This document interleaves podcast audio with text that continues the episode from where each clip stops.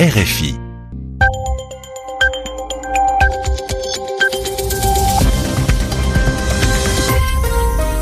Merci d'écouter R F I, vingt heures en temps universel, vingt-deux heures ici à Paris. Gilles Moreau. Bonsoir à tous, voici votre journal en français facile. Bonsoir Sylvie. Bonsoir Gilles, bonsoir à tous. Dans l'actualité, la fin de la visite de Xi Jinping à Hong Kong. Avant de repartir, le président chinois a mis en garde les opposants. Il y a selon lui une ligne rouge à ne pas franchir. En Syrie, le groupe État islamique ne s'avoue pas vaincu. Il s'est, il s'est maintenant retiré de la province d'Alep, mais il vient de reprendre un quartier de Raqqa qu'il avait cédé récemment. En France, Benoît Hamon décide de quitter le Parti socialiste. L'ancien candidat à la dernière présidentielle l'a dit à Paris devant plus de dix mille personnes. À la tête d'un nouveau mouvement, il veut travailler à la reconstruction de la gauche. L'édition deux mille dix-sept du Tour de France s'était lancée de Düsseldorf en Allemagne. Premier porteur du maillot jaune, le Gallois Thomas, vainqueur du contre-la-montre.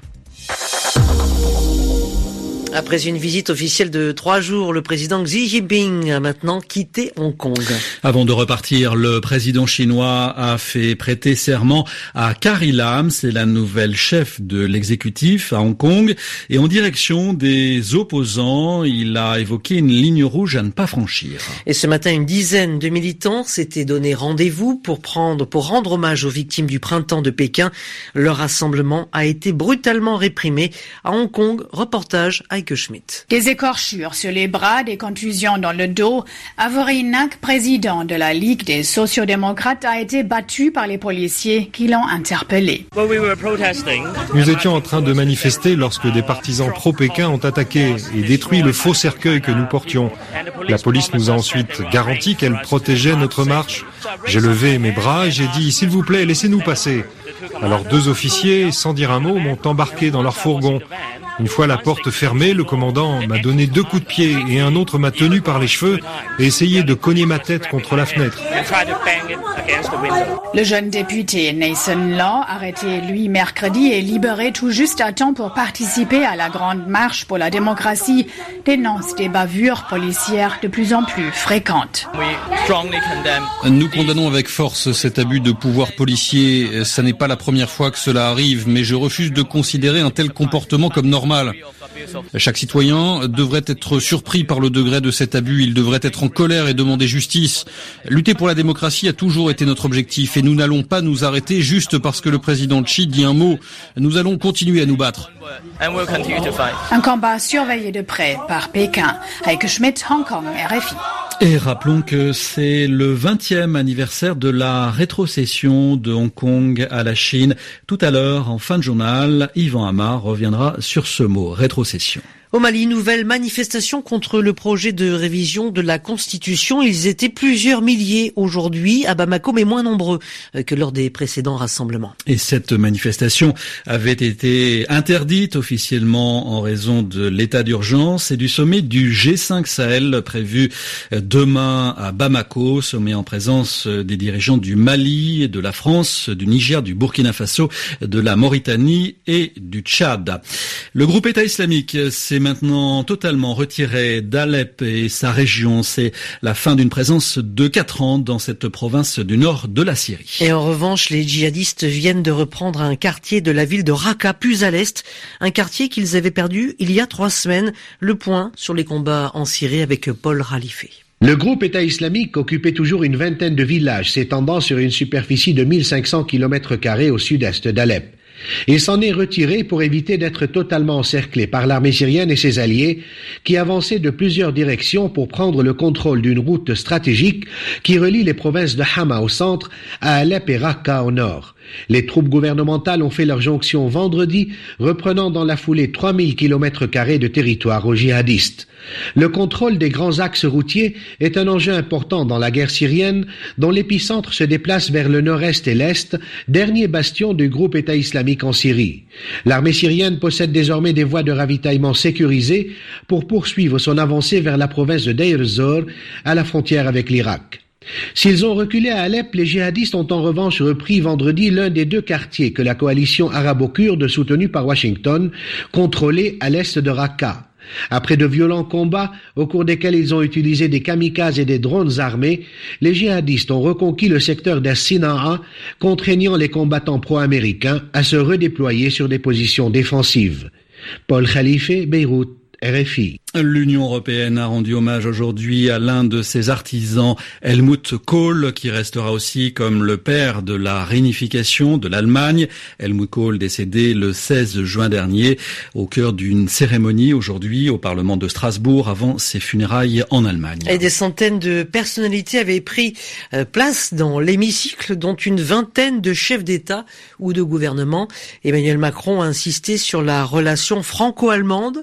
Il a aussi salué la mémoire de Simone Veil, autre grande européenne disparue, elle, vendredi. En France, Benoît Hamon décide de quitter le Parti socialiste. « Je quitte un parti, mais ne renonce pas à l'idéal socialiste », l'ancien candidat à la dernière présidentielle l'a dit à Paris devant plus de dix mille personnes. Benoît Hamon a lancé son mouvement, appelé « Mouvement du premier juillet », dont l'ambition est de participer à la reconstruction de la gauche.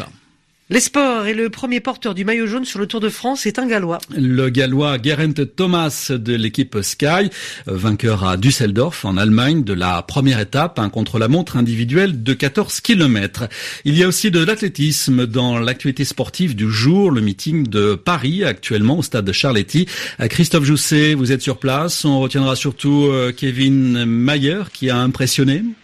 Oui, Kevin Mayer qui a battu deux records personnels ce soir, le vice-champion olympique du décathlon qui s'alignait sur un triathlon, un midi décathlon donc, et il a battu son record personnel au javelot de plus de quatre mètres quand même, et euh, sur cent dix mètres haies où son record personnel a été amélioré de quasiment un quart de seconde. C'est un signe de grande forme donc pour euh, l'homme dont on parle pour le titre mondial au début du mois d'août à Londres sur le décathlon. Renaud Lavillenie, lui, euh, ne s'est pas rassuré, il a terminé deuxième pour la troisième fois battu pour la troisième fois de la saison, battu par le même homme, l'américain Sam Kendricks, qui s'est arrêté à cinq mètres quatre-vingt-deux, alors que Renaud Lavillenie, deuxième du concours quand même, termine avec une barre à cinq mètres soixante-deux. Il avait un air agacé sur le sautoir et puis un peu déçu à la sortie de ce stade de Charletti qui est en train tout doucement de se vider. Garfield Darien, lui, termine à la troisième place du cent dix mètres et Et puis chez les Africains, on aura noté surtout la victoire de Ben Youssef Meite sur le cent mètres en neuf secondes quatre-vingt-dix-neuf. Euh, du talent, des, ré, des résultats également pour euh, les Ivoiriennes. Marie-Josée Talou, deuxième en dix quatre-vingt-seize du cent mètres, derrière la championne olympique jamaïcaine Elaine Thompson. Merci Christophe Jousset. Il est temps de retrouver Yvan Amar pour le mot de la semaine. Aujourd'hui, rétrocession. On fête les vingt ans de la rétrocession de Hong Kong à la Chine et ce mot compliqué s'entend partout. Il a l'air compliqué, mais son sens, en fait, est assez simple. La rétrocession, c'est simplement le fait de rendre. On sait que cette ville, Hong Kong, était depuis la fin du dix-neuvième siècle administrée par l'Empire britannique à la suite d'un traité, et même d'un bail. En général, c'est le mot employé, comme si Hong Kong était une maison ou un appartement, un bien immobilier en tout cas. Donc, un bail de quatre-vingt-dix-neuf ans permettait cette situation particulière. Et ce bail a pris fin il y a juste vingt ans, en mille neuf cent quatre-vingt-dix-sept, et Hong Kong est redevenue une ville chinoise. Elle a été rétrocédée, c'est-à-dire cédée en retour. On a bien cette idée d'un retour à une situation initiale, une situation première, une situation plus ancienne. Au moins en principe, hein, parce que la Chine et Hong Kong n'étaient pas en mille neuf cent quatre-vingt-dix-sept ce qu'elles étaient quatre-vingt-dix-neuf ans plus tôt. Les choses avaient changé.